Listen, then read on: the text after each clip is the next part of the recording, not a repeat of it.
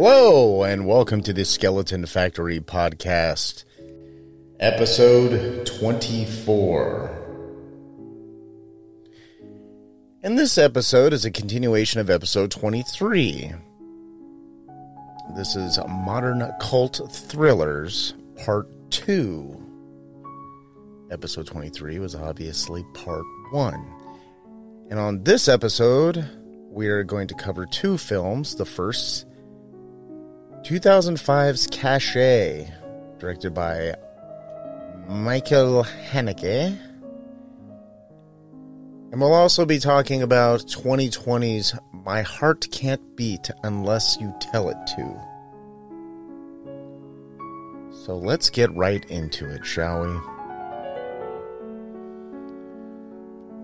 Cache from 2005, directed by Michael Haneke. Probably best known for his 1997 film Funny Games, as well as his 2007 film Funny Games. Yes, he remade his own movie 10 years apart. Incredible. I'm a big fan of Haneke's. Um, particularly the 1992 film Benny's Video. Recommend that very much. And um, but today we put a soft focus on Cache, also released in the UK under the title Hidden. The reason for this is that the UK sucks. So, also, I won't be presenting this episode in an NPR whispery voice. An NPR, an NPR whispery voice. Won't be doing that. Why won't I be doing that? Okay, let, me explain. Cache is one of those movies that's spoken about, like CNN talking about the insurrection at the U.S. Capitol. the insurrection, the imaginary insurrection. Anyways, with they they speak with they speak about it with with reverence and respect.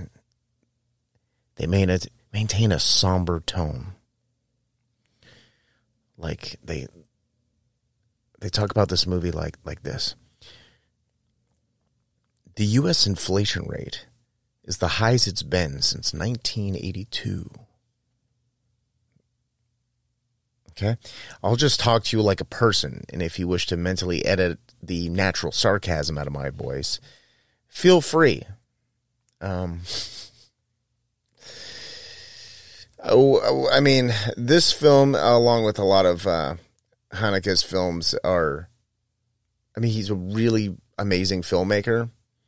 And this film in particular is one of his films that's been pondered over. Uh, uh, over what what its meaning is and what like what is what is the underlying point of this story it's it's like it's like uh, people obsessed with the shining and wanting to deconstruct it and and do these deep analysis reviews and and that's that's kind of how Cache is oh my my rubber gorilla toy fell over. Let me stand him back up.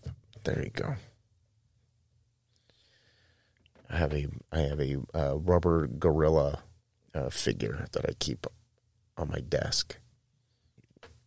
He's like the unofficial mascot of Skeleton Factory. So I won't unfold the mystery of this story to you in so much as uh, instead I'm go- I'm gonna do more. I'm gonna do two things. Okay, first I'm gonna point out the general plot and highlights of the film. Does that mean it's spoiler free? No, because on the Skeleton Factory podcast, we have a rule we don't really believe in spoilers here spoilers are insignificant here. So if you haven't watched Cache and you haven't watched My Heart Can't Beat Unless You Tell It to, then maybe you should go watch it and then and then listen to this. Or you can just listen to this and then watch it. That's what i recommend. Because maybe i'll describe the film and you'll think that sounds stupid. I don't want to watch that movie. And then you can just not watch it. Or maybe you'll listen to this podcast and decide hey that sounds like a pretty good movie. I want to watch that. And uh, you'll watch it because, you know, no matter how I describe it, I'm very self aware when it comes to how I speak and how I deliver information. I'm not the most effective communicator. Um, I say um a lot because I'm constantly thinking. I can't stop my brain from moving. But, you know, I, I do what I can. So if you you know, if you listen to this and you want to go watch the movie and then you don't like the movie, feel free to contact me on Instagram at skeleton underscore factory and tell me how much of a fucking idiot I am and you hate the movie and Michael Haneke is a fucking piece of shit and he's uh, an exploitative Austrian dickhead. Like, you can do that. That's fine. I think everyone should have a an opinion. But yes, first I'm going to I'm just going to kind of point out the general plot and some general highlights to the story and then and second I'm going to point out what I will call the non-universal subtext. I literally made up that term yesterday. The non universal subtext. What does that mean? Well, I have, I have a loose definition of it as of right now. Um, a non universal subtext is subtext that is not a universally shared experience, but could be understood to an outsider. Okay? So you may not be, if you're listening to this, you may not be a billionaire. You may not be a member of a royal family. You may not be a Olympic gold medalist. You may not be a former prisoner of war. You may not be you know, somebody who's been in a plane crash and survived. But you could understand what being one of those things might be like. So, in the era of people's lived experience, with fi- with finger quotes I'm making, lived experiences are this idea that um like well if you haven't lived through it you can't understand it. Like eh, I don't I don't really buy that. Otherwise people wouldn't write books about things like war and people wouldn't make movies about war and like like yes it's it it's probably you'd probably have a more well-rounded understanding of what a certain subject is if you actually lived through it. But that doesn't mean that people can't have it articulated to them in a way where they might be able to understand the the that particular situation. Okay, and so the, uh, all of that, all that um, that I just spewed out of my face that is what I call a non universal subtext. And I invented that term specifically because of this movie. This movie has a lot of serious, real life shit connected to it, sort of like historical atrocities, sort of connected to the story of this movie. And um, I but it's but it happened in a country that I am not from. none of my family is from France, for instance. And uh, specifically in this movie, there's reference to the uh, the Algerian War between France and Algeria, and essentially war crimes committed by France against Algerians. Like I don't understand that particular breed of French colonialism and um, not that I don't understand, but I didn't live through that. Like my parents and grandparents and great grandparents, they didn't live through that. But I could read about those stories. I can read articles and watch movies and listen to podcasts and things discussing those particular historical events. And get in some kind of understanding of what those events mean in the broader scheme of things. Okay?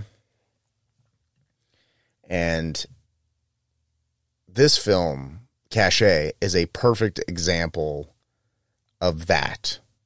So let's get started. Long story short, let's get started. Also, I want to mention one more thing. I want you to keep this in mind, okay? Everyone in this film is a liar. Keep that in mind. Everyone in every character in this film is lying in some way. And I think knowing that will help in understanding what this film is actually about. So, without any further ado, let's get to the general plot and highlights of the film. We have uh, a story of a family who lives in Paris, modern day 2005 Paris. We have wife, we have a father, and we have a son. We have a family living in Paris. We have the character of Georges Laurent, played by Daniel Auteuil. His wife Anne Laurent, played by Juliette Binoche. Their son Pierrot Laurent, played by Lester Makedonsky. And the three of them live in a lovely modern home in Paris. George is the host of a successful television show, a a literary television show, uh, talking about all things literature. One day, a mysterious videotape arrives on their doorstep. The tape's footage is of the front of their home, taken from across the street. There is no camera movement. There is no narration. There's no music. It's just hours of footage from the front of their house, like surveillance footage. The tape itself has no label, no writing on the tape. It was the tape itself was left on the doorstep in a plastic bag, and no meaningful distinguishing marks are left on the bed.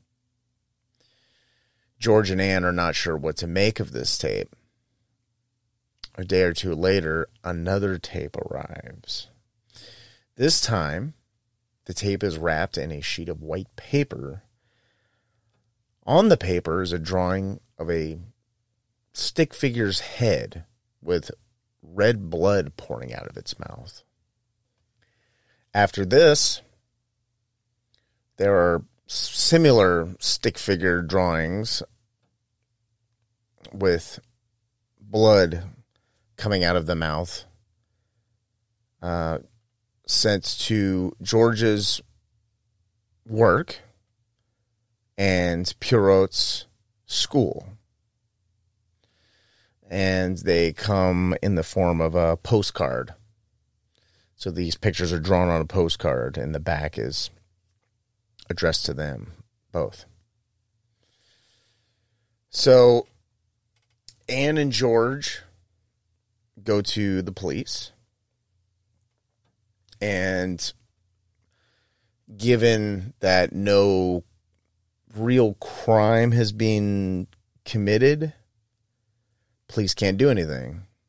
And this leaves George and Anne very frustrated. And then we jump to a third tape that gets delivered to the Laurent house during a dinner party that George and Anne are having. Doorbell rings. George goes to answer the door. No one's there. George goes to go back inside and notices in the doorway a plastic bag with another videotape. This time, the drawing that accompanies it is the drawing of a chicken with blood coming out of its neck. Now, this is all out of out of sight from the dinner guests and George tucks the tape away and is figures okay we have guests let's just get through the dinner party and then I'll address this tape when they are gone. But as soon as he gets back inside and wants to press the issue who was at the door? George says no one is at the door. She's like well if no one was at the door what were you doing gone so long? And she's and then she starts saying uh, she just she just dry snitches out their whole shit. She just airs out their their dirty laundry in front of their their their guests. Um saying everything about from mysterious phone calls and the videotapes and and George is like, okay, well, since you want to tell everybody about our uh, our private uh, creepy shit that's been going on, let's watch the tape together, shall we? So he goes and retrieves the tape, puts it in the VCR, and when it turns on, it's in it's a a shot from inside of a moving vehicle, and the moving vehicle pulls up to this large home, presumably in the country somewhere. And George recognizes the home immediately. He's, he says, That's the home I grew up in. That's like my family home. Now, George begins to have some suspicion of who might be sending these tapes. It's one thing to send things to your work or your kid's school or to your house, but sending something that seems so specific means that somebody knows George enough to know where his his parents live. And we cut to and and it, and it may not seem obvious while watching it, but uh, it cuts to this very quick snippet of a dream that George has, where he dreams about a young boy sitting in a windowsill. And in the dream, he walks up on the boy and startles the boy, and the boy has blood dripping out of his mouth. And then that's the dream. And George begins to have suspicions and he eventually we find out that his suspicion is that the person sending the tapes is this young boy that he briefly knew when he was 6 years old. So George's family had a bunch of farm workers working for, um, well, on the estate of his of his family, and they were all uh, Algerian. Um, the the there was one particular family who had a young boy, and the parents. It suggested that the parents of this young boy named Majid were murdered uh, during the uh, Paris massacre of 1961, and and specifically, the Paris massacre was during the Algerian War, and this is uh, this is mentioned by George to his wife Anne in one scene where he talks about um, Majid's parents most likely died in this in the Paris massacre of of 61 where the French government may uh, well specifically the the French police um, may be responsible for as many as depending on what numbers you look at, somewhere between two and three hundred Algerians.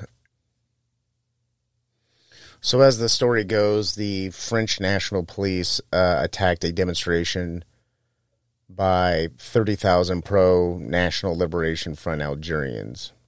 This attack wasn't acknowledged until 1998, so this is something that has been in that has been sort of swept under the rug in France for quite a long time. Now, the French government in, in 1998 they acknowledged the death of 40 Algerians, but depending on what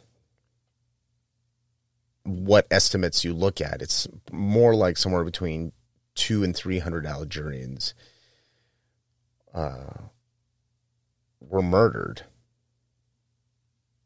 and murdered specifically from uh, physical attacks from the police, as well as a mass drowning from the police throwing demonstrators into the La Seine, the Seine River. And this is referenced in the film. This is referenced by George. So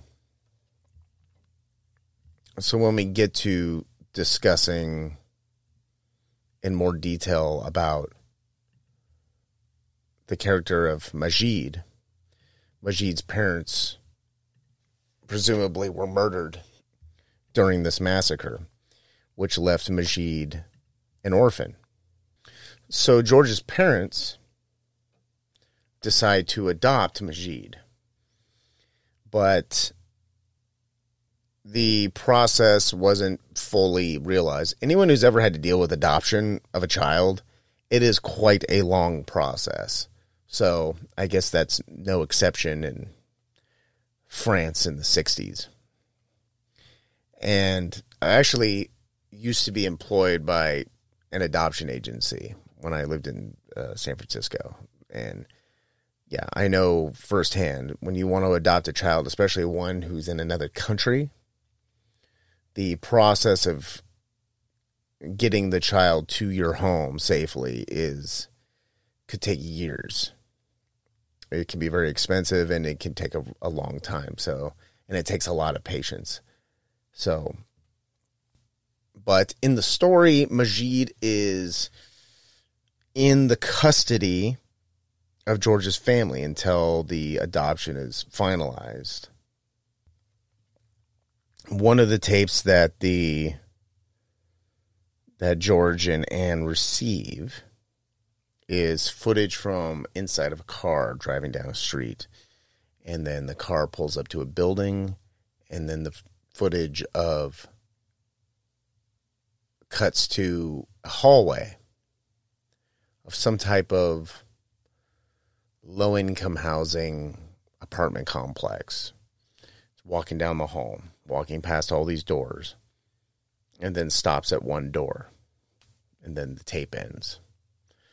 So George and Anne begin studying this tape and trying to reverse engineer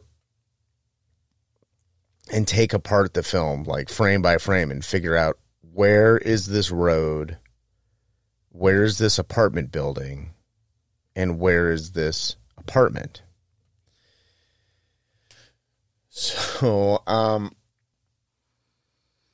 now Majid is the only person and this is in this is in one of the sort of like little dream sequences that George has.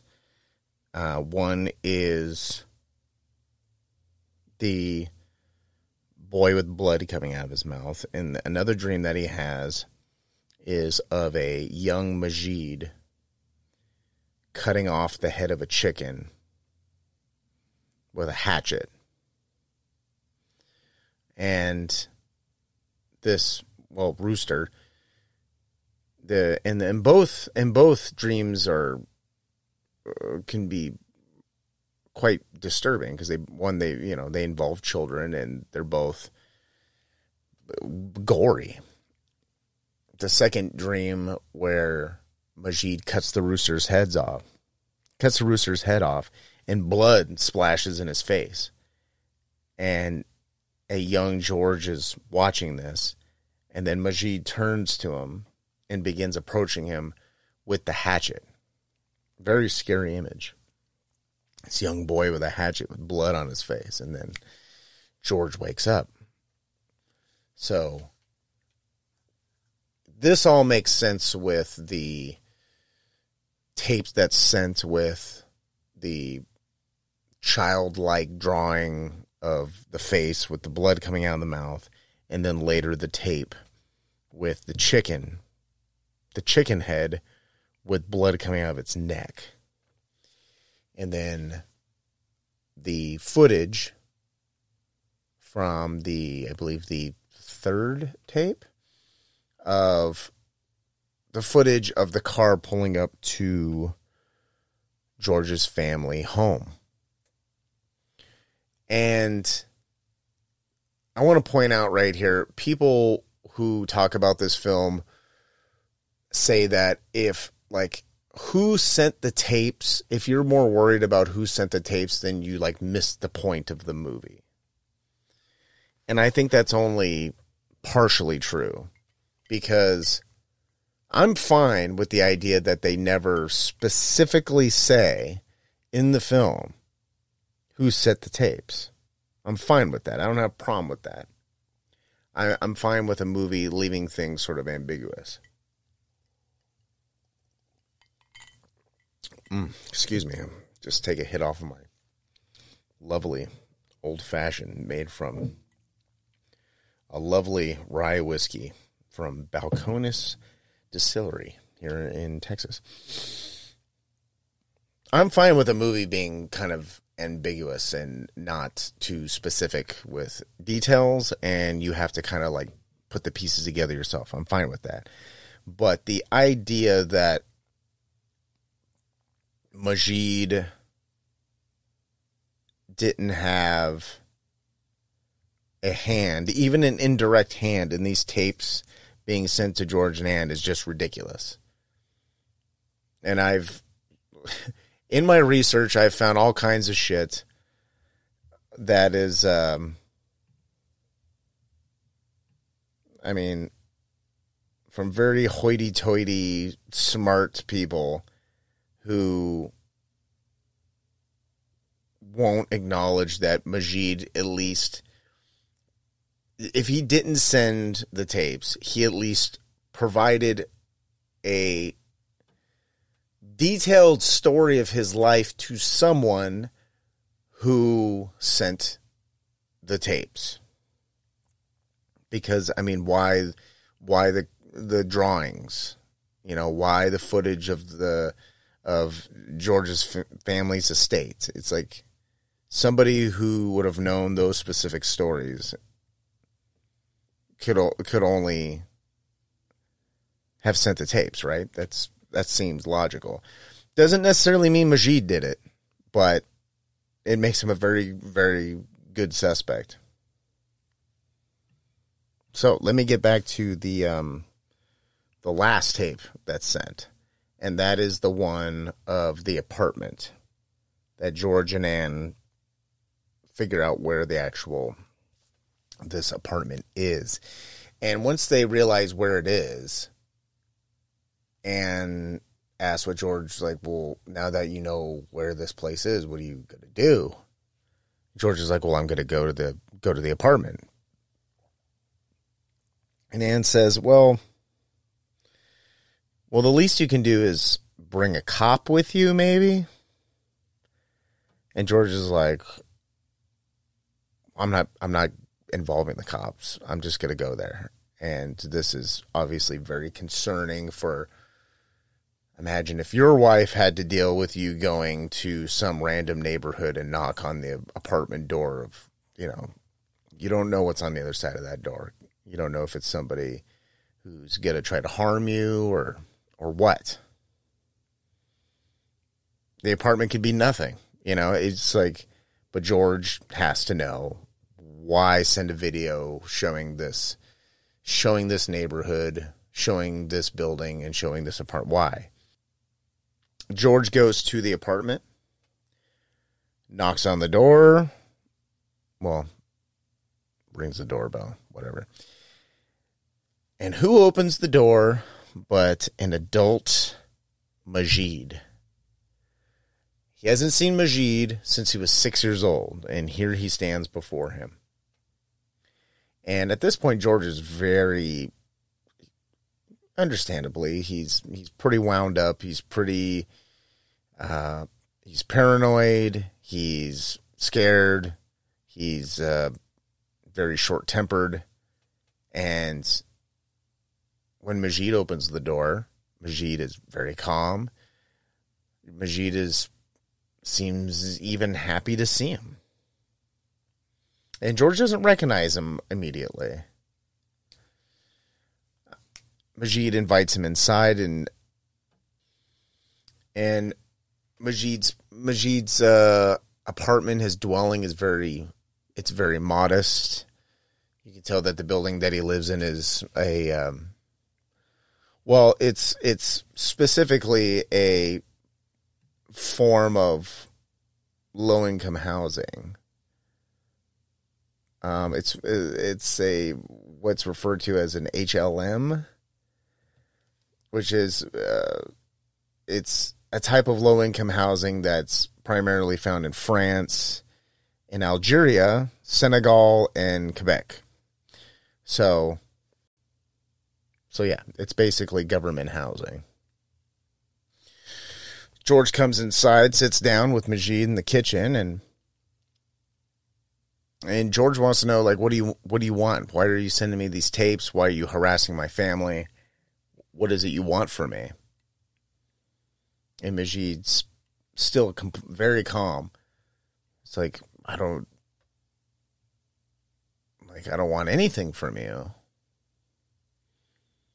And he's like, "Why do you? Why are you sending me these tapes and these letters and freaking out my family and freaking me out?" And, and Majid is just has that no idea what he's talking about. He's he denies ever having sent him anything.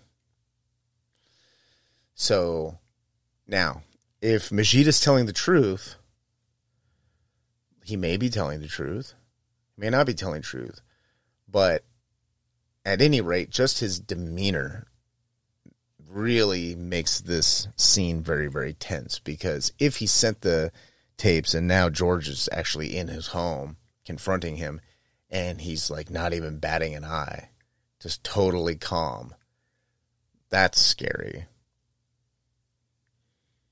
And but if he did send the tapes and he's totally responsible and he wanted this confrontation, wanted George to find him, and now he's here and is still that calm. Like, you know, going in that direction, it's it's freaky.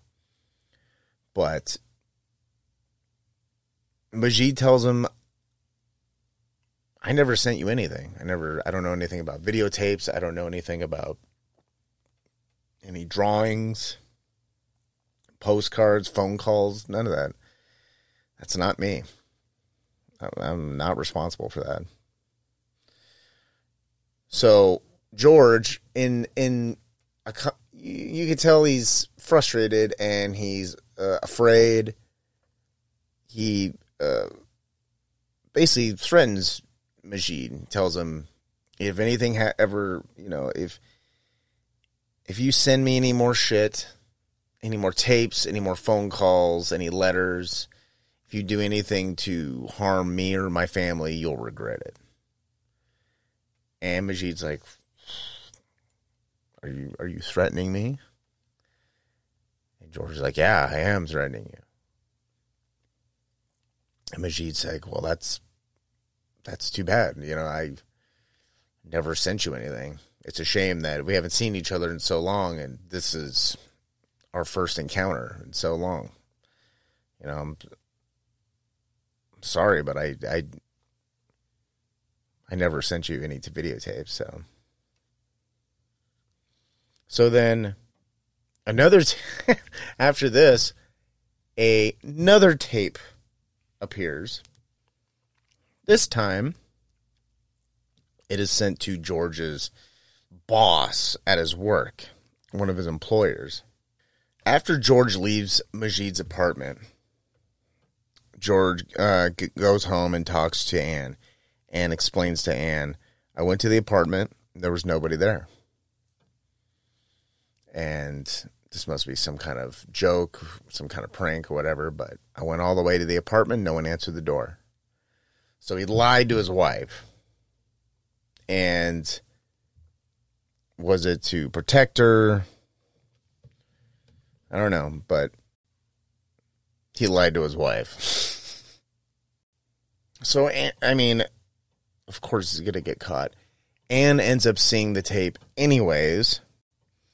And now George is in a position where he's caught lying and now has to explain to Anne who that not only does the, the person he suspects he he's pretty sure that the person that he suspected is the person that is sending these tapes and now he's got to explain his past with this guy Majid and the story uh, that George tells is that uh, the story of, well, Majid's story as a boy that his parents were farm hands on George's parents' property. They died. His parents wanted to adopt Majid. But then George began the, he resented Majid and didn't want to have some other kid around. He felt that Majid was invading his his space, and and he just didn't want some other kid living in his house. Which, as you know, at six years old, I could understand that. You know, you just at that age, your family's your whole world, and just to have some other kid move into your house and steal your parents' attention could be, you know, could be devastating. But he explains that he told his parents that he saw Majid coughing up blood, which explains the dream. It explains the drawing. And this was not true. He he told his parents that Majid was he was very sick and he was coughing up blood. And uh, George's parents had Majid checked out, and there was no indication that Majid had any kind of ailment or illness or anything like that. So George took it a step further and told Majid that he his father George's father. George told him that his dad wanted him to kill one of the roosters because the, it was a it was a rambunctious, ornery rooster, and George's dad wanted the thing killed and wanted Majid to do it. So Majid killed the rooster, and under you know under the assumption that this was something that George's dad wanted him to do. And he was just trying to be a good boy. But this was a trick on George's part to get Majid in trouble and ultimately kicked out of the home. Ultimately, Majid gets taken away.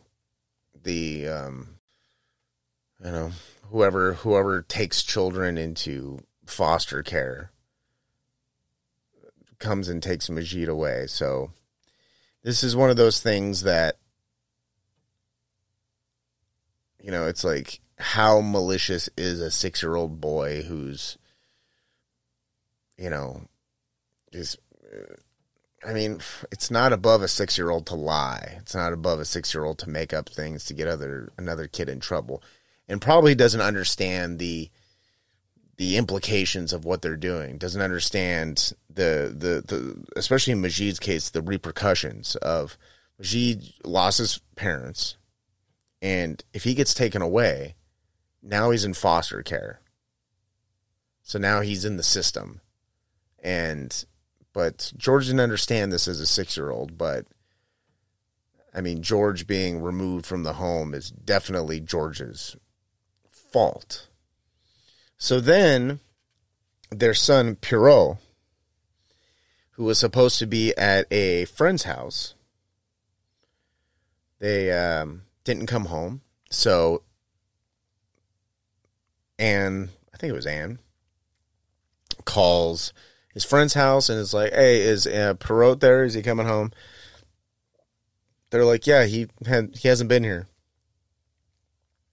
So now Pierrot has disappeared. They don't know where their kid is. So they got all this shit going on, and now their son vanishes.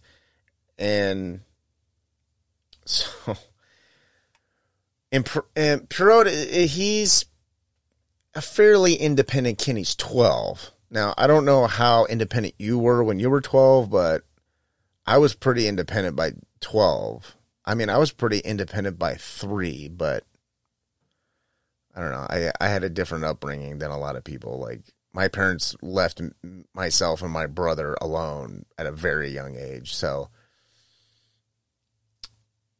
Pierrot is 12 and now with all this crap going on he vanishes.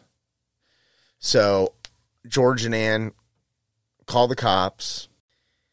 Now George along with two other police with two police go to Majid's apartment because their son went missing. The only person that seems like they would have had any kind of um, grudge against them would be Majid. So they go to Majid's apartment, and it is when the door opens that we're first introduced to Majid's son and if I had to guess, Majid's son is probably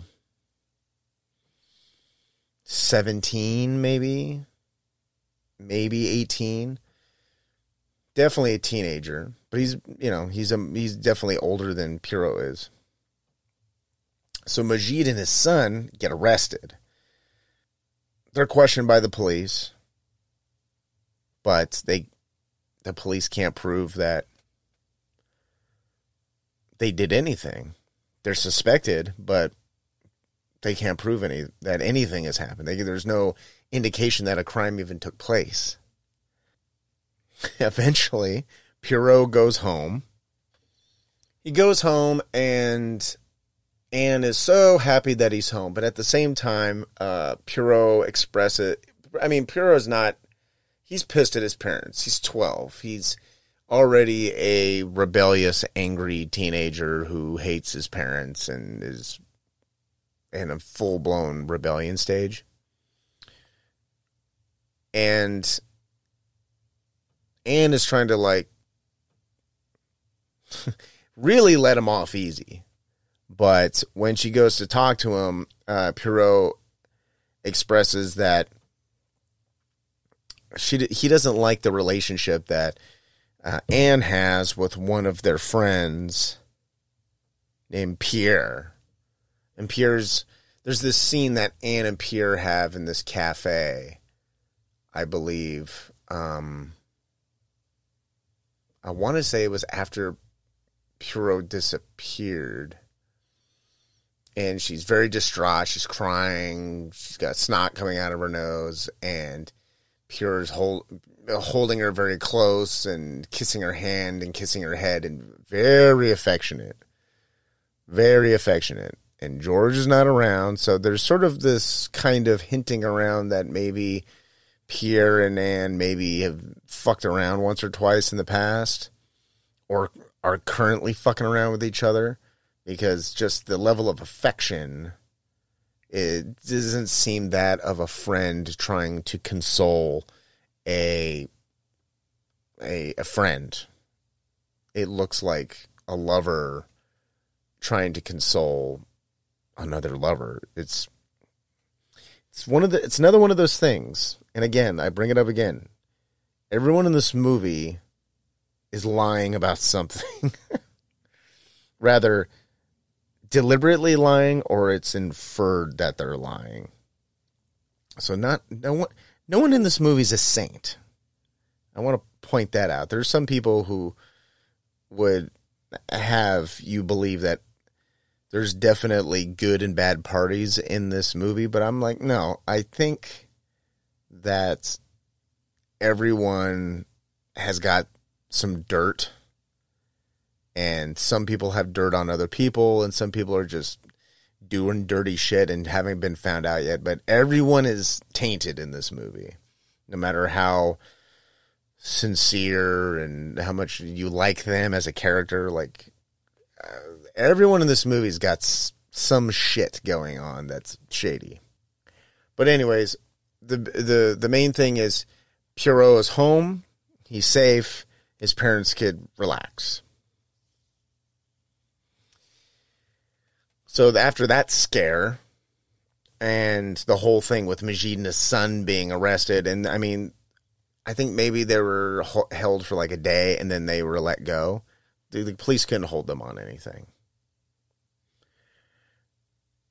also, you still have the issue of the tapes. There's still no resolution to that either. So, George gets a phone call from Majid. And then we cut to George's apartment. George comes back to the apartment alone. And they go back into the kitchen. And George, George, uh, uh, or Majid rather explains to George, he's like, I, am glad you're here. I wanted you to be, uh, to be here for this. And, uh, George is like, be here for, for what? And then you see Majid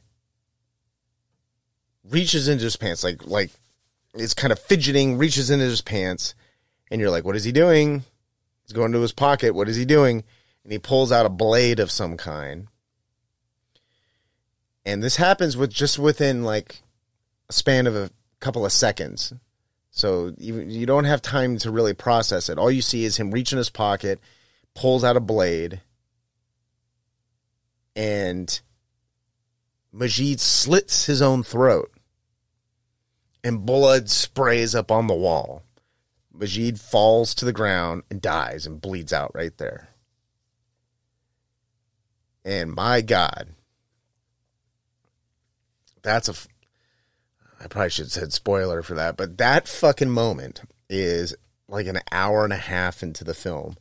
The build up to that moment is so worth it because the movie really lulls you into this state of like there's moments of kind of panic and whatever but for the most part you're in this sort of like mellow rhythm go watching this whole movie and then when Majid slits his throat it's so fucking shocking. It's fantastic. Like the first time I saw that like my mouth was wide open. And also there's no music in this movie. Okay it's just it's all like diegetic sounds the whole movie. It's just the sounds of cars and videotapes being rewound and dialogue and doors being open and closed. It's a very ASMR type of thing, like most of Haneke's films. And it easily kind of like lulls you into this this false sense of security. Like you, you it kind of mellows you out. And but when Majid slits his throat, you know, there's no music or anything. It's one it's one locked stationary shot. So it's just you just have to sit and look at it and it's it shocked me.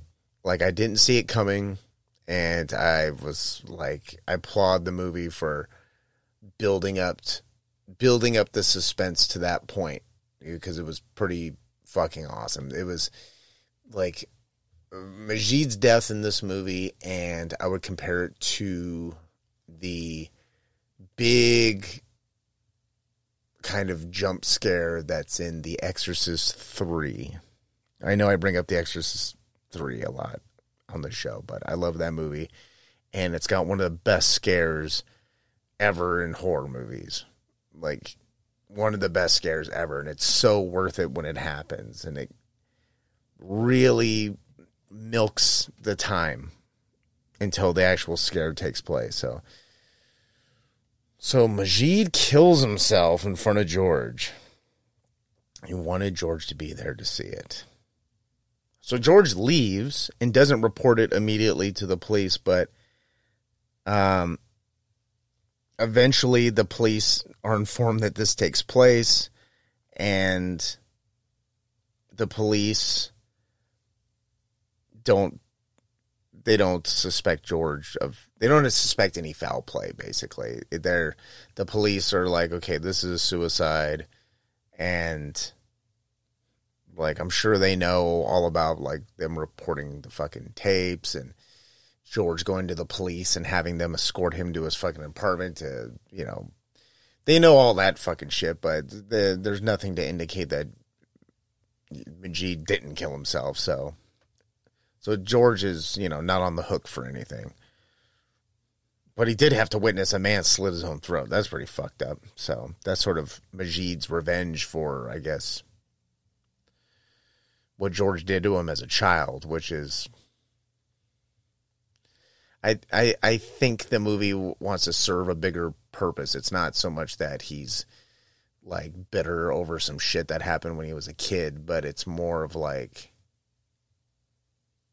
because of the world events, the everything with the Algerian war and everything going on with police not being held accountable for abuse of protesters in France during that time and you know it resulting in Majid's death, parents' death.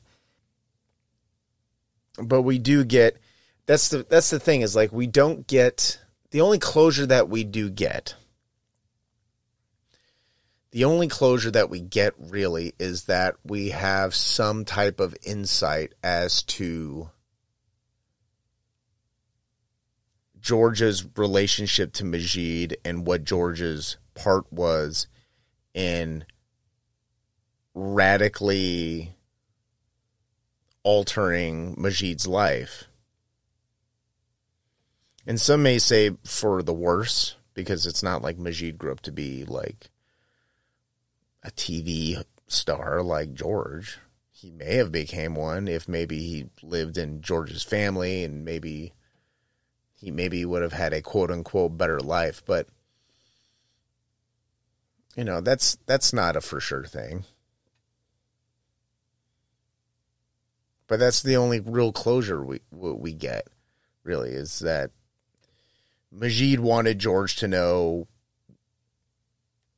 what he what he did and how it affected Majid, and apparently it fucking affected him because he, you know, he fucking killed himself in front of uh, George. So, you know, leaving his now Majid leaving his son fatherless because there's no mother in the picture. So there, it's like Majid's parents were taken away from him, and now Majid's son has his uh, parents taken away from him. So it's this this terrible cycle that's taken place, and you know, I think and and Majid holds George responsible for that. Majid's son holds George responsible for that. So after the whole Majid suicide, uh, George goes back to work, and in the lobby of George's work, Majid's son appears and says that he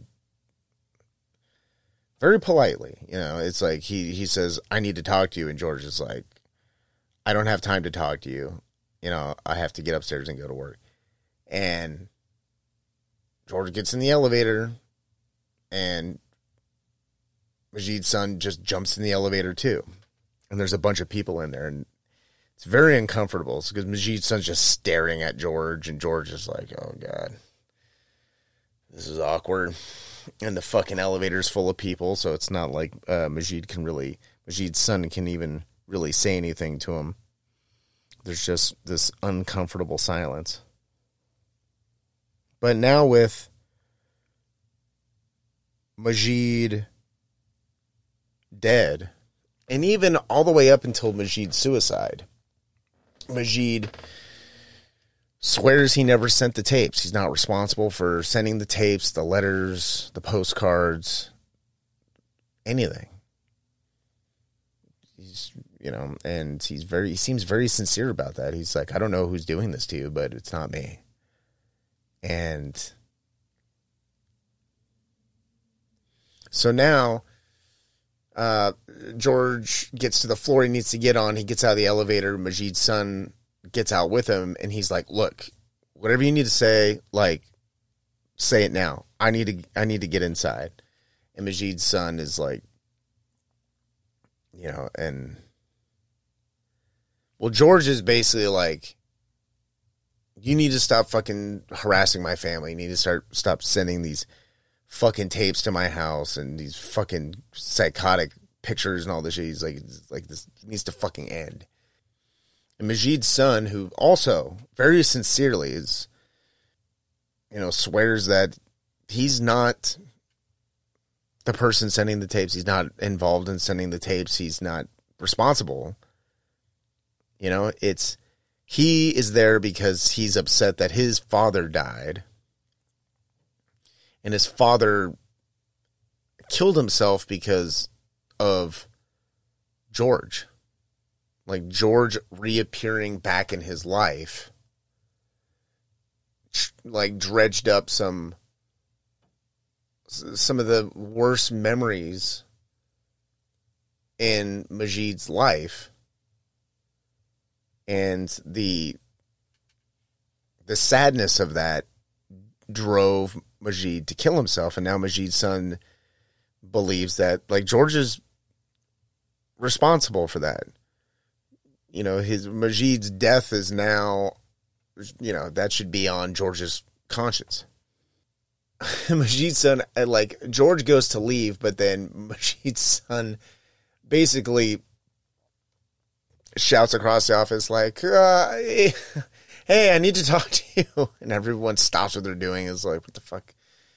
Is this dude yelling across? So fucking, it cuts to them in the bathroom, and George is like, "All right, fucking say what you gotta say because I'm fucking sick of your fucking shit. If just say what you gotta say and then fucking leave because I'm gonna call security. I'm gonna call the cops and have them fucking throw you out because now you're fucking just harassing me. And Majid's son is like, like you know, w- like what is it like to have a man's death on your conscience, his fucking blood on your fucking hands?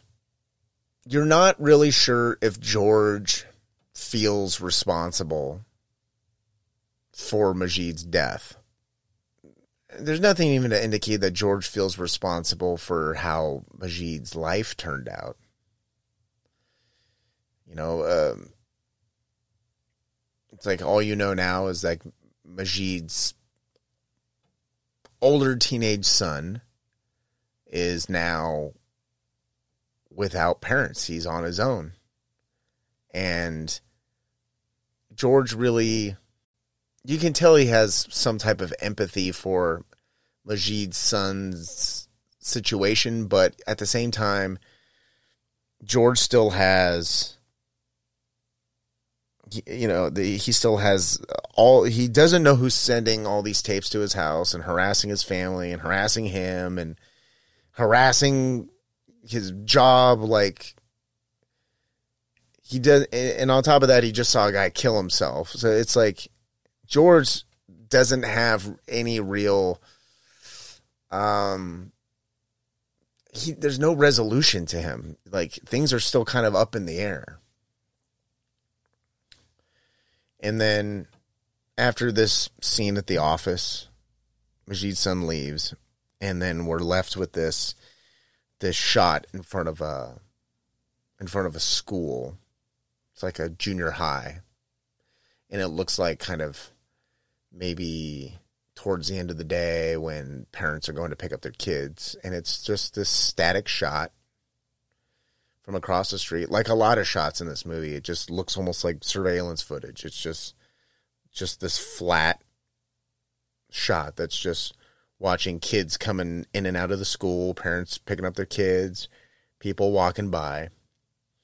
And I actually missed it the first time I watched it until the actually the very very like end, like the very last second before the credits rolled. Because there's tons of people in the in the picture, right? There's there's kids everywhere, there's parents, there's cars going by and stuff and but I noticed at the last second I saw Pierrot. I saw George's son. It was one of the kids in among the kids coming out of this school. And I was like, wait a minute. And I rewinded it and went back to when that scene began. And I was like, when did he appear? Because it looked like he just magically appears. I was like, when did he actually appear on camera? And Pierrot's son comes out with a group of friends and he walks down these little stairs and he is uh, talking with his friends and then who appears but Majid's son. And he walks up to him and you see him he's just like and the two of them kind of like walk off to the sidewalk together and they have a little private conversation and it looks really friendly. You see them kind of conversing and and then they like say goodbye to each other and Majid's son walks away, and then Pierrot goes back up with his friends, and and then like the movie ends, and you can, and they're out of earshot. You can't hear what they're saying to each other. You just can kind of see, sort of, you can just kind of see the body language of them speaking with each other, but you you don't know what they're actually saying. So that's basically the that's the general story and sort of the highlights of Caché. But now I want to get into non universal subtext and all the sort of like the the the, the sort of this more subversive meaning going on there's certain things about the movie that this is all and all this is now going to be sort of like my opinion my interpretation of the film. Because i've heard a lot of different uh a lot of uh, i've seen a lot of different kind of like video uh, analysis and reviews and uh, like university class discussions and read a bunch of articles and things like that about the movie, and there seems to be somewhat of a consensus of what's going on, but I feel like people are kind of parroting each other, or I'm just completely missing the point, which I com- I admit it could be the case because I do have my own um, ideas and prejudices and you know my own kind of like angle on things, but a few things. One, uh, like I think uh, Han- Haneke plays this game with the audience where the one's perspective of the images that you're seeing are always unclear. Even though it seems very like it should be very cut and dry because there's not a lot of like camera cuts, there's not a lot of um like shot reverse shot kind of dialogue shit going on. Like everything is everything is there's a lot of just like single camera shot not moving type of stuff. So the mo- and there's no sort of like music that kind of indicates what you should be feeling at any given time or you know hinting at something ominous or anything like that. It's just there's so when the, the your perspective is kind of secretly being muddled and fucked with because you when you watch a scene you wonder whose perspective are we looking at and i think haneke likes to mess with the idea of when you're watching one of his movies you're not watching it from your point of view. And that's kind of one of the things that makes his movies so uncomfortable. A lot of his movies are very uncomfortable and deal with kind of uncomfortable subject matter. Even, but a lot of the scenes in his movies, like the there's nothing really happening, but you feel like something is off, and it makes you feel a little uneasy. But with his movies, you when you're looking at one of his films, you wonder like is this the perspective of me or is this the perspective of the character? Is this the perspective of the director? Are we looking at a scene that is objective or subjective? So, what I've kind of boiled down is I think Haneke, like his characters, he is lying by omission. Just like George, just like Anne, just like Pierrot in the story. You know, George tried to hide the his suspicions from Anne, and that's more. It's more. It's more specific in the film. I kind of glossed over it, but he had he had suspicions of who was sending the tapes, but and Anne kind of questioned him about it, and he kind of refused to say any more about it. And she's like, "Well, what the fuck? I'm your wife. You should be able to tell me fucking anything, especially if it involves the safety of our family." And he's like, He's like, I, he's like, I have a, a hunch who it might be, but I don't know, and I don't want to say anything unless I know. And she's like, well, what the fuck does that mean? And then storms out of the room, sort of. And I feel like Anne, I feel like Anne may be having like an affair with her friend Pierre, who I didn't mention this earlier, but I, I believe Pierre is also her boss. So. Um, and that's even less like it's hinted at. It's it's hinted at in a way where their sort of physicalness with each other may suggest that there's something going on beyond simple boss employee friendship. And Pierrot well, Pierrot vanished through a, a, a chunk of the movie when all this shit was going on. Also, there's there's a there's a theory out there that Pierrot is the one responsible for sending the tapes. There's also a theory out there that Pierrot and Majid's son are working together to send the tapes. I think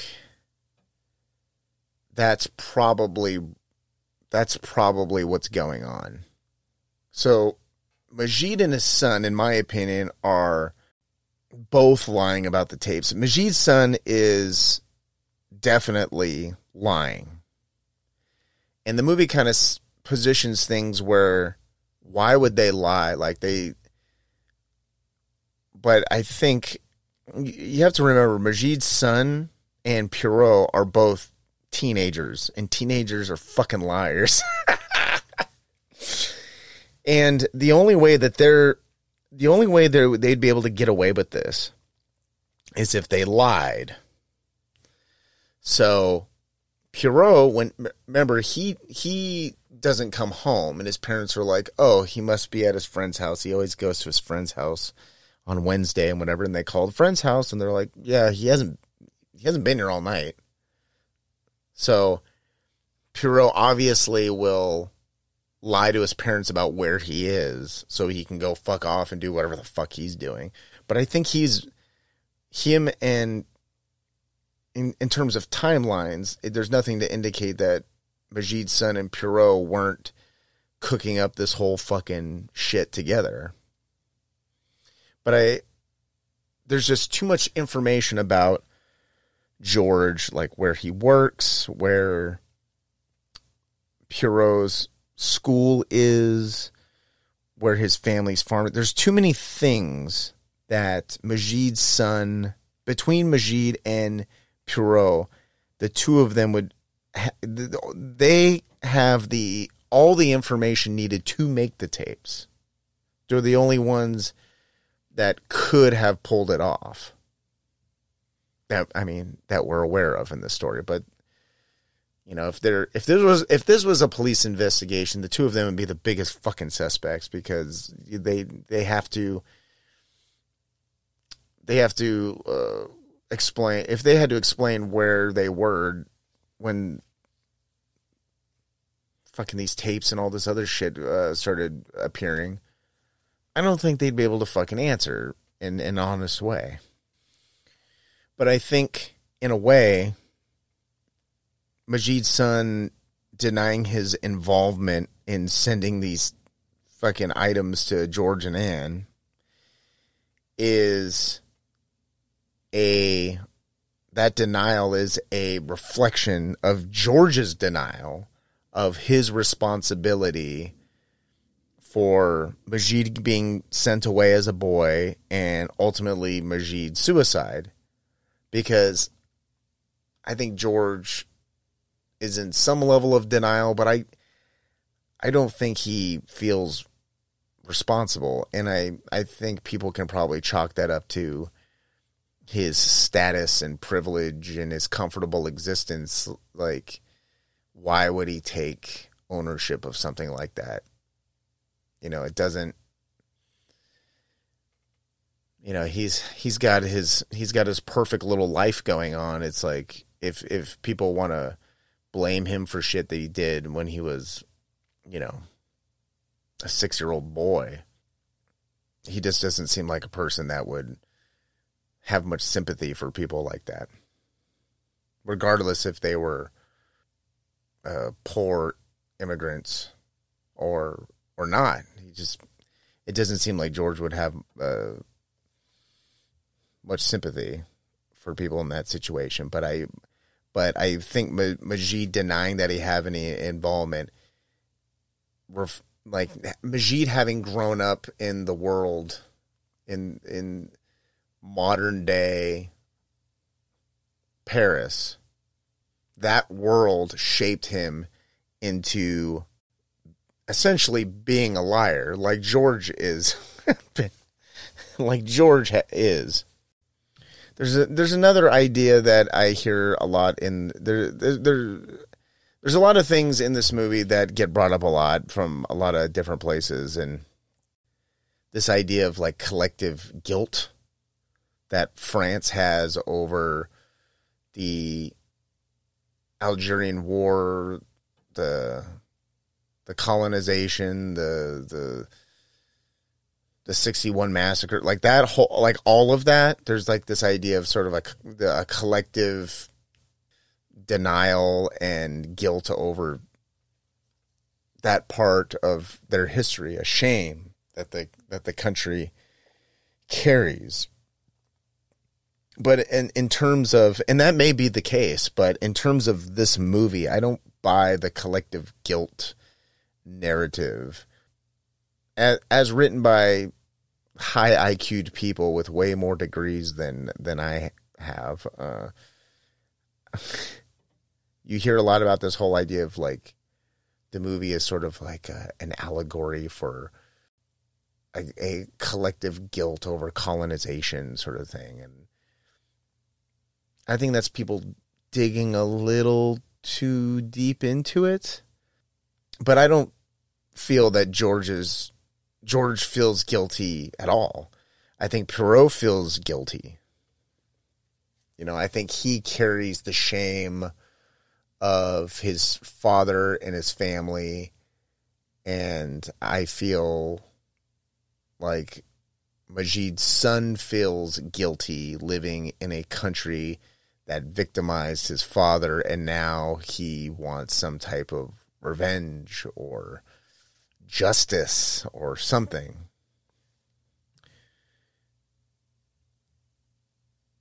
Because there's this there's this idea that if you don't acknowledge uh, the evil of colonialism and your privilege and taking steps to correct the past and and if you don't then you're a bourgeois piece of shit like there's that sort of attitude that is sort of like imprinted onto George and Anne's character in this movie from other people who like analyze and review this movie. And and most of the time that's analyzed from a perspective of a, a European perspective. And I'm not European I'm American. So hearing those types of hearing a synopsis like that is sort of like hmm that's interesting but it's and I can sort of understand it, but it's not like I don't understand it like I understand that I don't understand it like they understand it.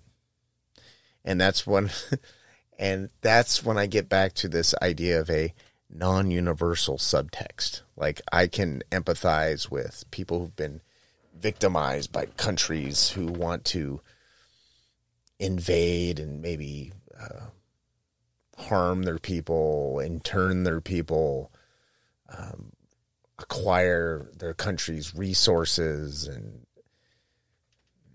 victimize people. Really, like I can, I can sympathize with that, and I can em- empathize with it, and I can, you know, I I understand that that's wrong, and I understand that that can lead to people doing evil things to their fellow man. Like I get that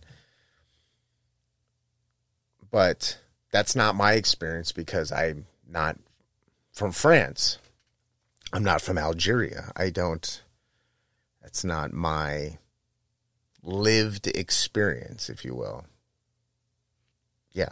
It's, it, it, this, it's, it's odd as being an American myself. The, the, because the idea of a melting pot that the U, the U.S. is, it's it's sort of it's always been explained to me that it's in, in what I experienced that it opens up the idea that a melting pot, as a melting pot, we can all come together from all over the world under one national identity that is a patchwork of cultures and religions and races to boost each other up as individuals to realize what is known as the American dream. And and and to that sounds very idealistic. But I think the idea of an American dream and and what America is is able to not look past wrongs done to certain people by other people, like you know Japanese internment camps or uh, you know colored drinking fountains and stuff like that past of America. I understand because that's the history of my country. I understand that and I have perspective of like where this country was and where it is now is a huge jump, a huge positive jump. And for better or worse, we were able to get from there to here as a as one country. And it's not always pretty, but all the multicultural idealists out there on some level can look at where we were in the, like the 50s and where we are in 2022 and and really be in awe of where where we were you know when our grandparents were or even our parents.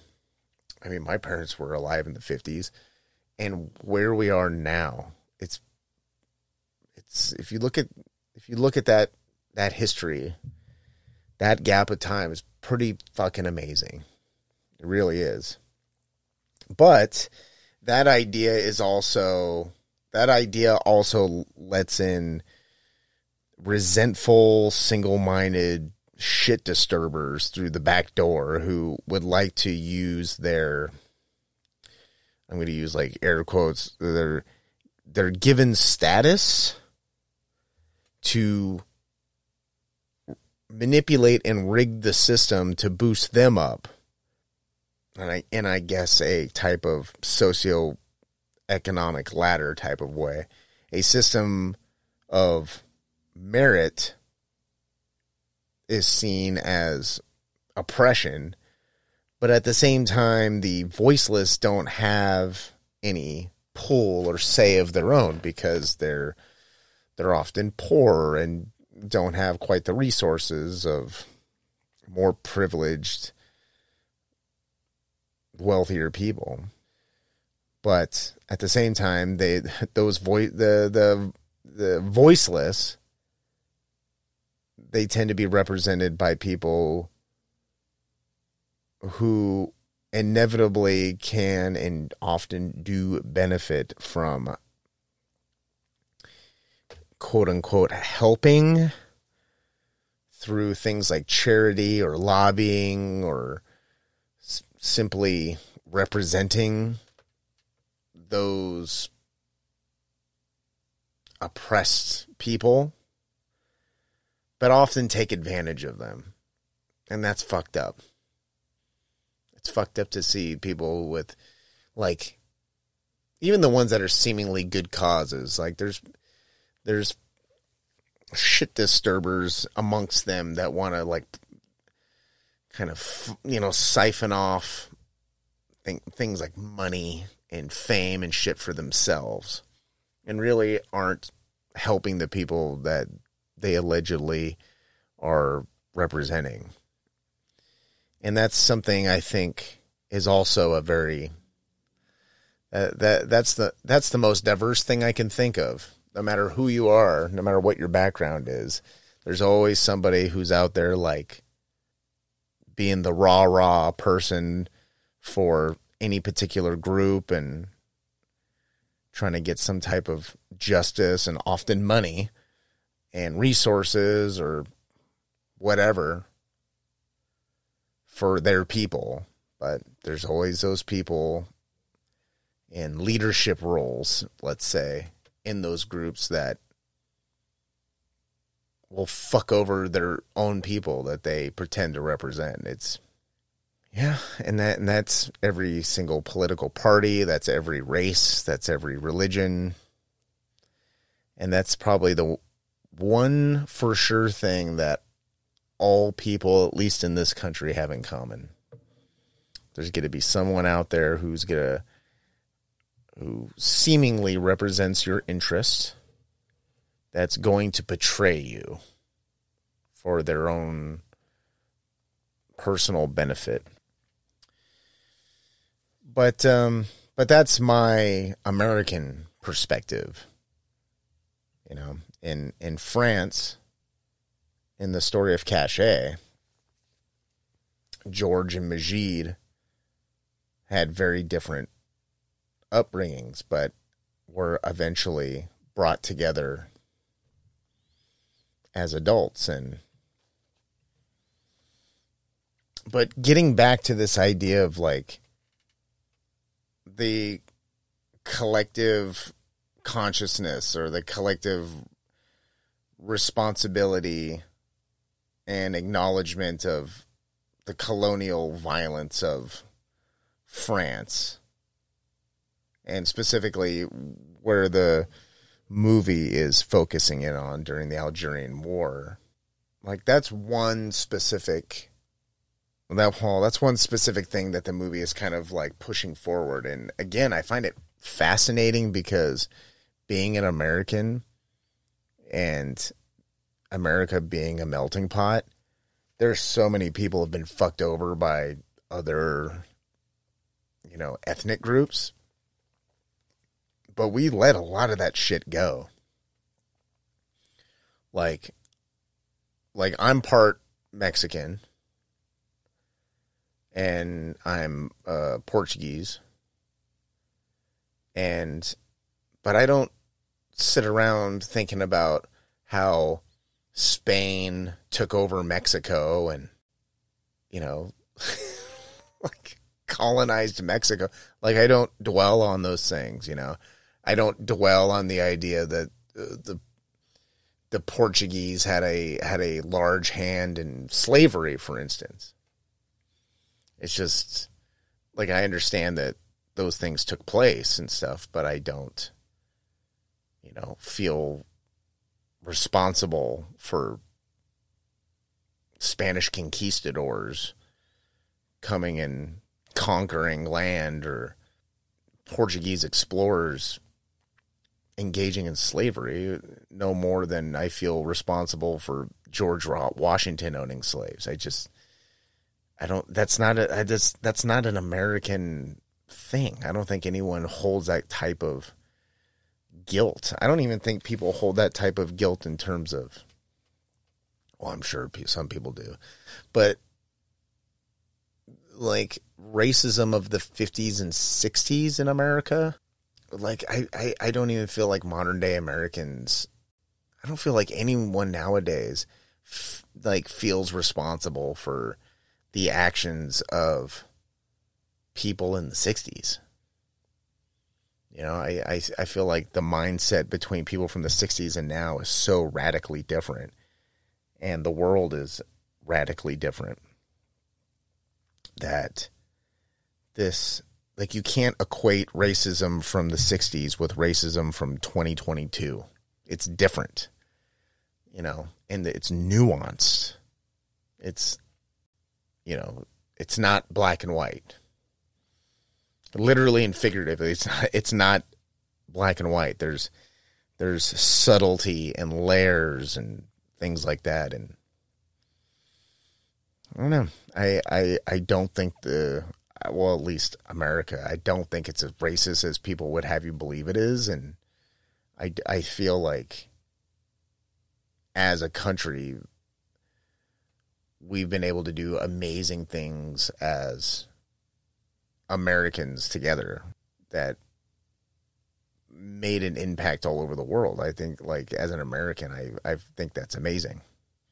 Everything from science and music and art and film, you know, it's and even even just how people communicate with each other. It's I, I just don't understand people's obsession with this idea that we live in some sort of horribly racist, oppressive world, given given the events of the 20th century. like, I don't understand how people think that things are as bad, if not worse. You know, that's, I mean, up until, oh my God, I want to say the 90s, early 2000s, something like that.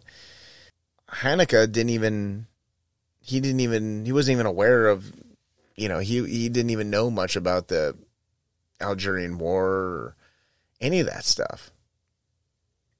You know, and when he found out about it, he was shocked. He was shocked that his country doesn't actively remember that part of their history and remind the public of it. So, because, I mean, uh, I guess that's similar to here because people here don't want to remember anything. All they want to remember, they want to cherry pick the things they want to remember. They don't want to remember historical things that have created like positive impacts. They just want to point out bad things that happened a really fucking long time ago, but only now and only them and people like them are the ones that can fix everything, which is convenient. It's like, oh, you're going to fix some shit that happened 50 plus years ago now. It's like, that's not brave. That's not courageous. That's, you know, that's picking and choosing your battles to support your fucking worldview. That's not dealing in the reality of now and dealing with the problems of now. That's it's basically creating problems so you have something to fight against. That's basically what that is. And and the thing with the character of George and Anne. And I, I I think they live in this this comfortable, privileged world where the idea that they're being surveilled, this idea that somebody could mess with their life and get away with it, just completely just f- fucks up their whole world and they can't do anything about it. Like, it's just something that is inconceivable to them. And I think that's that is a running theme in a lot of Haneke's films. Look at Funny Games. Funny Games is very similar. Like comfortable, well off people who have some horrible shit disturb their fucking peaceful little life. That is a running theme in a lot of his films. And but the thing about it and getting back to perspective is when you see his films, it's not like you're watching this linear story where there's a beginning, middle, and end, and you are observing the story as it goes along because Haneke will fuck with you as you're watching it. Like, are you the one watching the movie? Or is it somebody else, some sort of omniscient presence watching the movie? and you almost feel like somebody standing over your shoulder watching you watch the movie. So there's the, there's always this uneasiness in watching his films, and I I enjoy it. It's I enjoy a director fucking with his audience. It's sort of this passive disdain for his audience. You know, it's a way of like challenging your audience, and I I like it, and that's all I really have on Cache. Like, I could probably spend another couple months just doing an even deeper dive into this movie, but I I think I can hand it off to you, the listener, now, and you can watch it and decide for yourself. Like, what does it mean to you? And I think Haneke really ultimately wanted wanted that wants the the viewer to kind of decide what is this movie about and leaves things sort of ambiguous and you know characters um, lying by omission and it, it, it like forces you to use your own bias to figure out where the movie is going to end up instead of being told where the movie is going to end up and um, for the record, my opinion is Pierrot and Majid's son sent the fucking tapes and they're behind everything and they're fucking lying about doing it. And again, like I said before, I think everyone in this movie is a fucking liar and lying by omission is still lying because there's, you know, there's George lied about Majid and got him sent away and like I feel like everyone in this movie is fucking lying and they're being put into these corners where they have to tell the truth, but it's not even like the truth leads to some sort of conclusion where there's someone has some sort of revelation or there's some sort of justice is served or anything like that. It's just you're you're you're kind of as lost as you were when you started the film but in the best way possible. So that was Caché.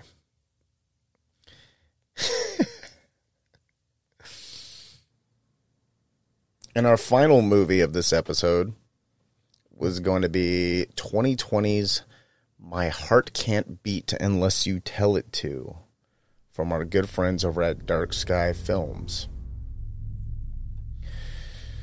They also uh, they did Carnivores and Broadcast Signal Intrusion. Both of those films I've discussed on this show and wasn't the biggest fan of either one of those movies.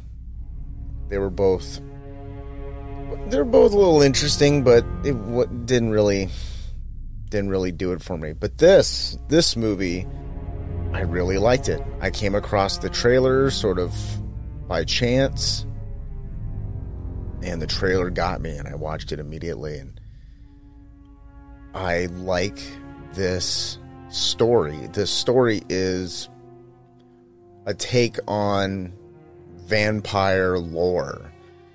It reminds me it kind of reminds me of George Romero's film Martin and the the the original uh, uh, Let the Right One In. Not the remake, but the original Let the Right One In. But those are very.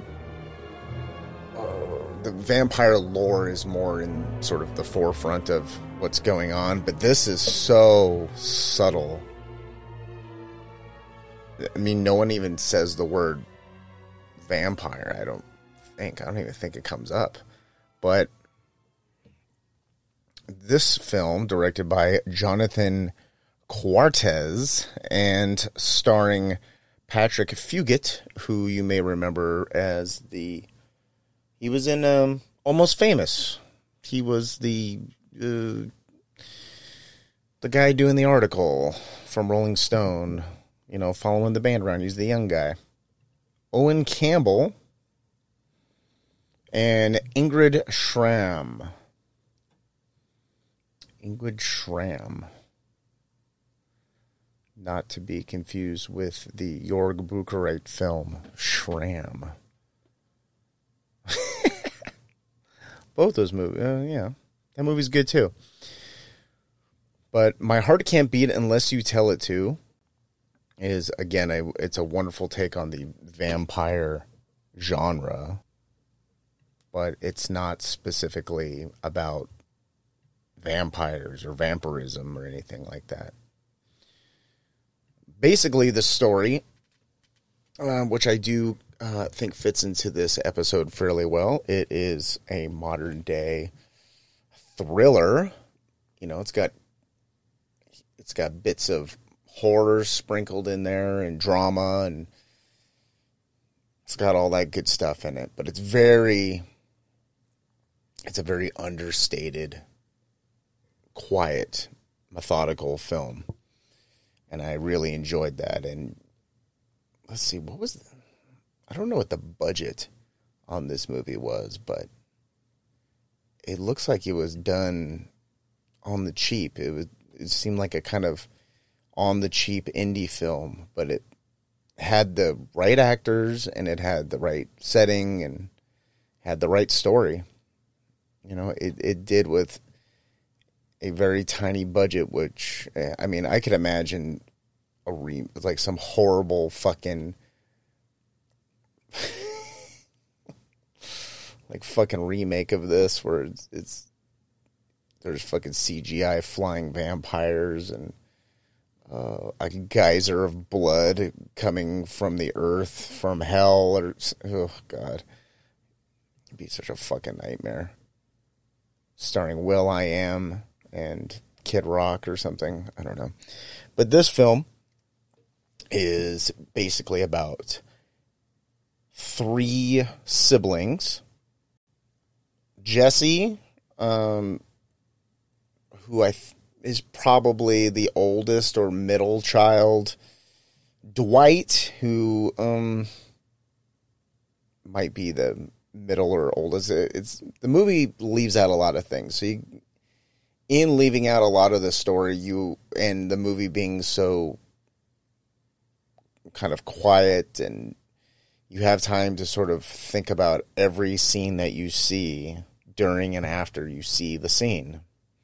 So you can start piecing together the story yourself and so and then you have brother Thomas who's the younger sibling. So you have Jesse, you have Dwight and Thomas and the three of them live in this sort of old house together.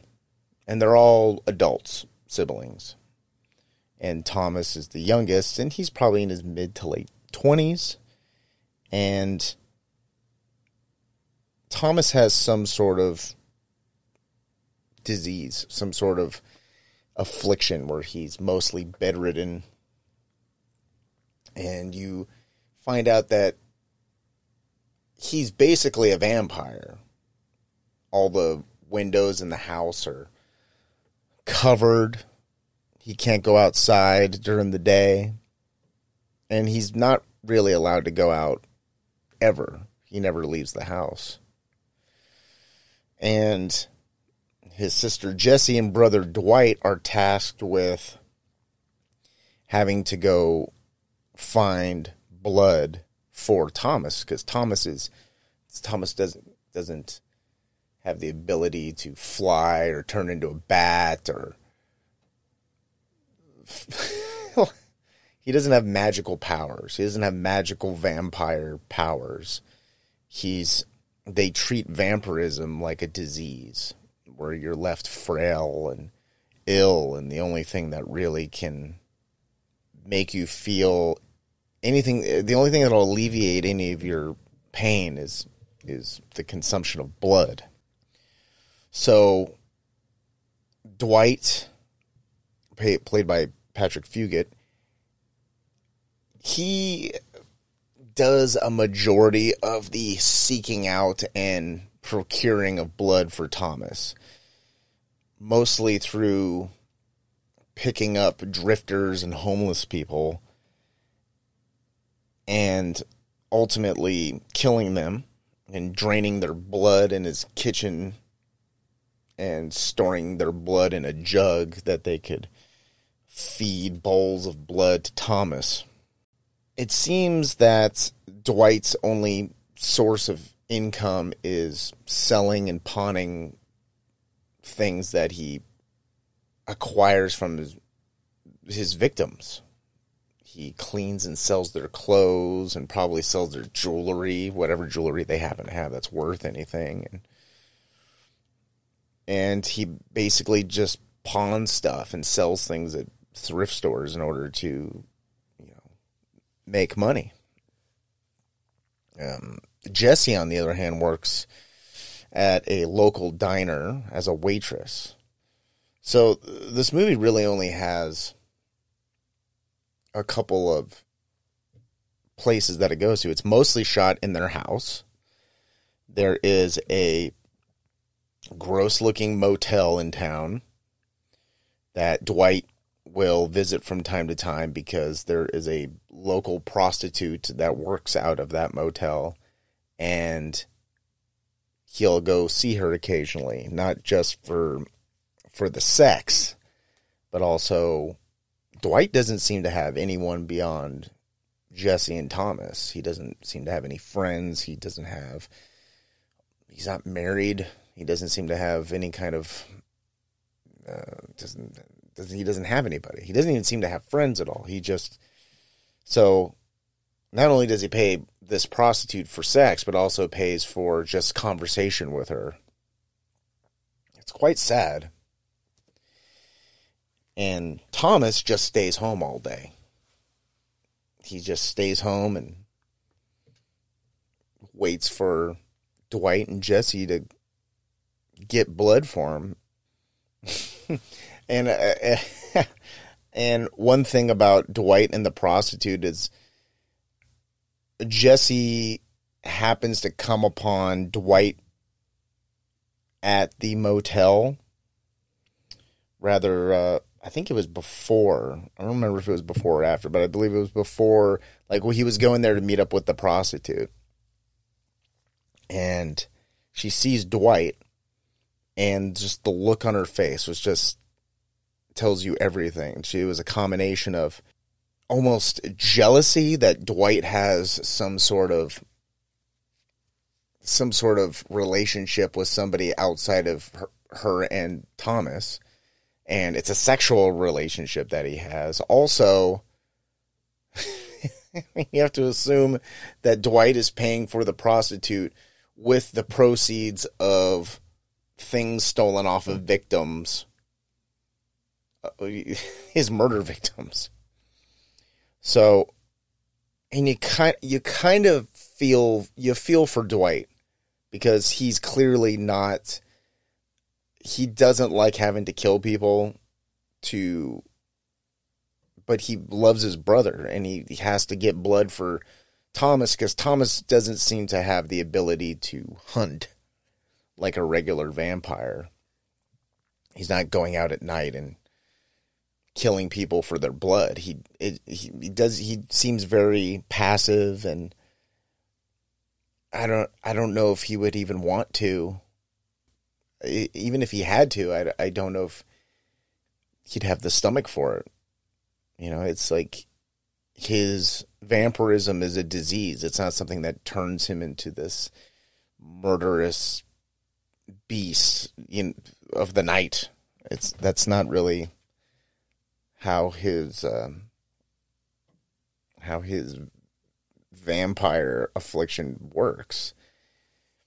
And things like how did he become a vampire and how long has he been a vampire and things like that are not explained.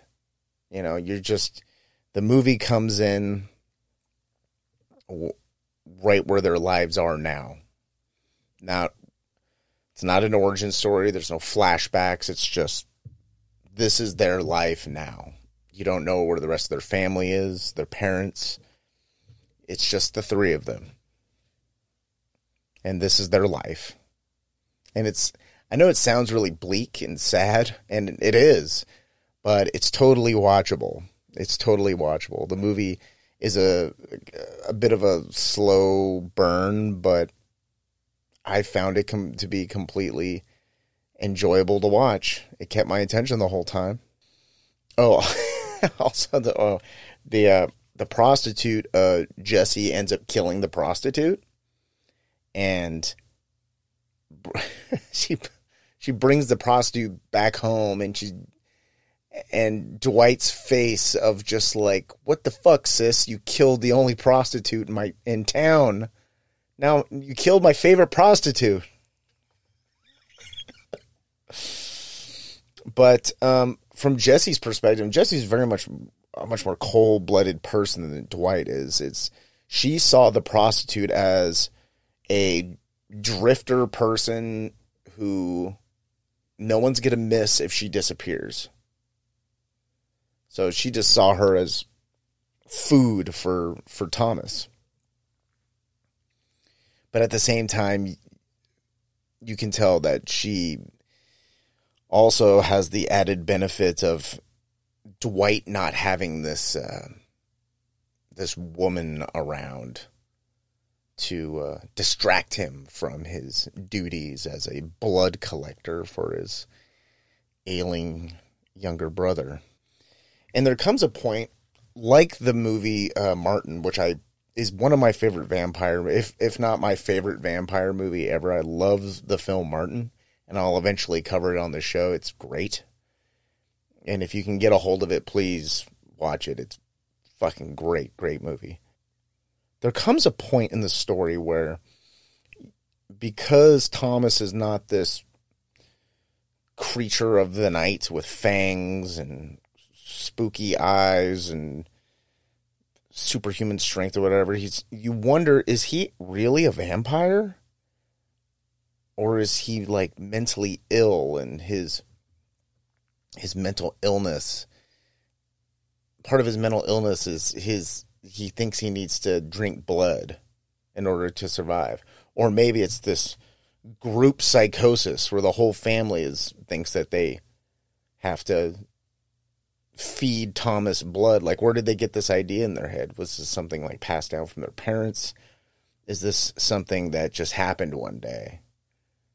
You know, it's like, how long has Thomas been like this? You don't know. And that sort of, that quiet frustration of not knowing just really adds to this this quiet tension that that is just permeates film. But there's one scene where you get some confirmation that Thomas actually is a vampire. You know, there's this thing where Thomas is really lonely. He doesn't socialize with anyone besides his brother and sister. And Jesse and Dwight are kind of they're not the most exciting people in the world. And but uh, like Thomas, um, they're at dinner. They're sitting having dinner one night, and Thomas is like, "I hear children outside playing during the day. Could one of you maybe like see if any of them would want to come over and like hang out with me because I need somebody to hang out with. I need friends." And Jesse's like, "You don't need friends. You have us." And she's he's Thomas is like, "Yeah, I know I have you, but he's like, I need." friends that aren't you. I need other people around me because I'm going fucking crazy over here. At one point, Thomas tries to, he writes a note and folds it into a paper airplane and he kind of works up the nerve to open the door and throw the airplane out to some kids that are passing by. And right as he opens the door and throws the plane, Dwight runs up behind him with a sheet and covers him and pulls him inside and slams the door because he can't go outside because he'll die because vampires die in sunlight, obviously. And he pulls him inside, and when he takes the sheet off of him, the arm that Thomas threw the paper airplane with is blistered and burnt. And you're like, holy fuck, he is a fucking vampire. But that but he was willing to take that chance of becoming injured or possibly dying just to communicate with somebody else outside. And this whole movie is like that. It's these it's all these people kind of living in this shitty town who are just desperate for um well Thomas is more of like like all three of them are alone. But Thomas is desperate to not be alone. He needs to be social, you know, and he wants to be social. And Dwight is not very social. What what he wants is to get away from the situation. He wants to be able to find a life of his own.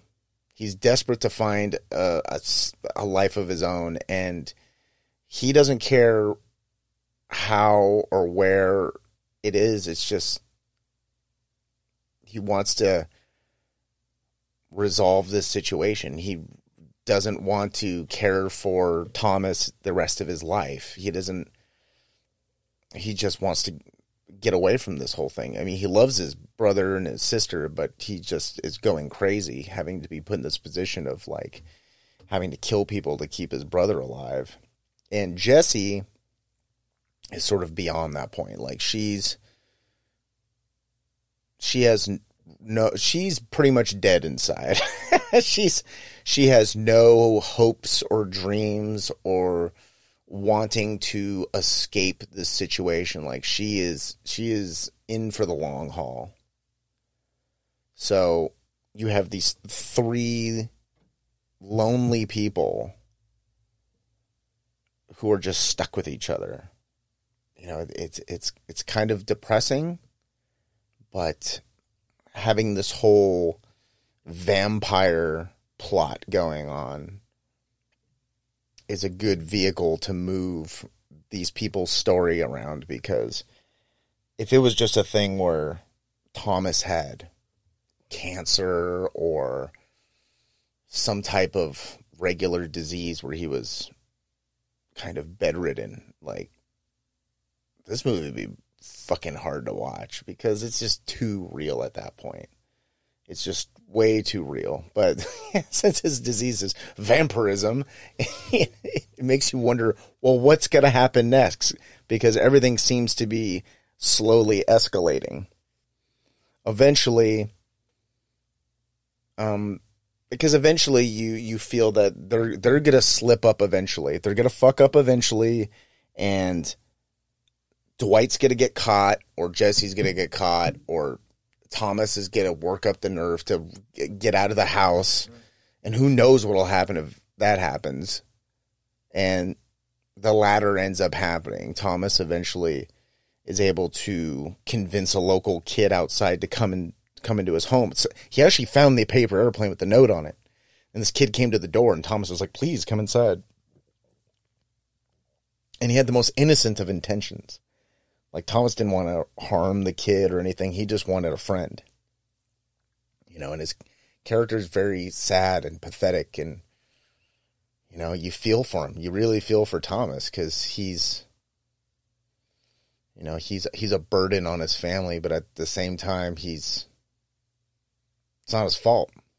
So, but he ends up luring a kid into the house, and then it's a situation shit goes sideways. Sideways where Dwight shows up and almost kills the fucking kid because he's like, "What are you doing in my house? Did you break in my house? What do you want?" Like, and now Dwight lets the fucking kid go, and he's basically like, all right, you know what? Get the fuck out of here. Go home. And then Jesse comes home and and is like, like you can't let that fucking kid get away, Dwight. Go get him now.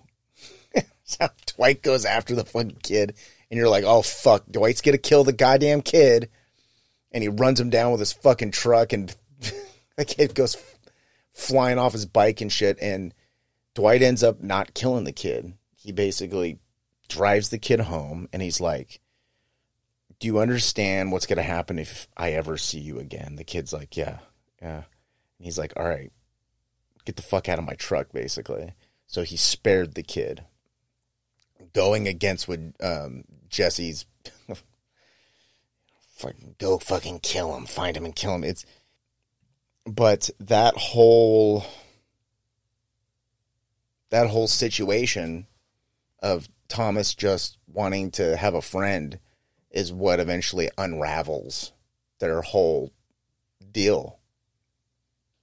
It, it unravels their whole little depressing world that they have created, and um, you know what? I'm I'm I'm gonna be I'm gonna be fucking cool and not fucking spoil the shit, but it's a good little movie. It's uh, you know, it's it's, it's it, it was a 90 minutes, but it flew by, flew right by. And I liked the story and I like how it ended and I liked that's the thing that's the thing that's so genius about fucking like we'll, we will never not have fucking vampire movies because you can do so much with a vampire movie. You can do a fucking tween ridiculous fucking love story like Twilight or you can do Blade you know, it's you can go in so many different directions. You can do something like Only Lovers Left Alive, the Jim Jarmusch film. That's probably one of another vampire movie. That's one of my favorite vampire movies, and you you can go in so many different directions. And I this is this was a nice, refreshing new take on the vampire genre, and and it's very sparse. Like the whole movie doesn't answer all your questions, but it gives you enough to kind of be uneasy with what's going on. And there's characters you sympathize with and ones that you don't. And it's it's a good story. It's a it's a good indie film, and I definitely definitely recommend it. as well as recommend Cache. So check out Cache. Check out My Heart On My such a long title. It's like an Italian giallo title. My heart can't beat unless you tell it to. I definitely recommend My Heart Can't Beat unless you tell it to. Please check it out. It's streaming right now. You can it's easy to find. It's it's a if you have a Roku TV like I do, it's a fucking pain in the ass typing that shit out. But um but you know, check out the trailer. Check out the trailer and um let's see if it uh, hooked you the way it hooked me because that trailer got me. I watched the movie uh, right after I watched the trailer. Well, this was fun. This was fun. I'm so glad I didn't do a three, four hour long fucking episode. I wasn't even really planning on it lasting this long, but the modern modern cult thriller movies. Uh, Good Time from the Safdie brothers, Cache from uh, Michael Haneke, and My Heart Can't Beat Unless You Tell It To from Jonathan Cuartas, who I've never heard of, but he made a damn good movie. So I'm going to get out of here, guys. Thank you so very much for listening. I really appreciate it, especially if you made it this far. I really appreciate it. And if you want to get a hold of me or if you just want to keep track of what the hell's going on with uh, Skeleton Factory, go to Instagram at skeleton underscore factory for all goings ons. And that's the best way to get a hold of me. Well, thank you so much for listening. This has been the Skeleton Factory podcast, rescuing your movie night one movie at a time. Catch you on the next one. Bye bye.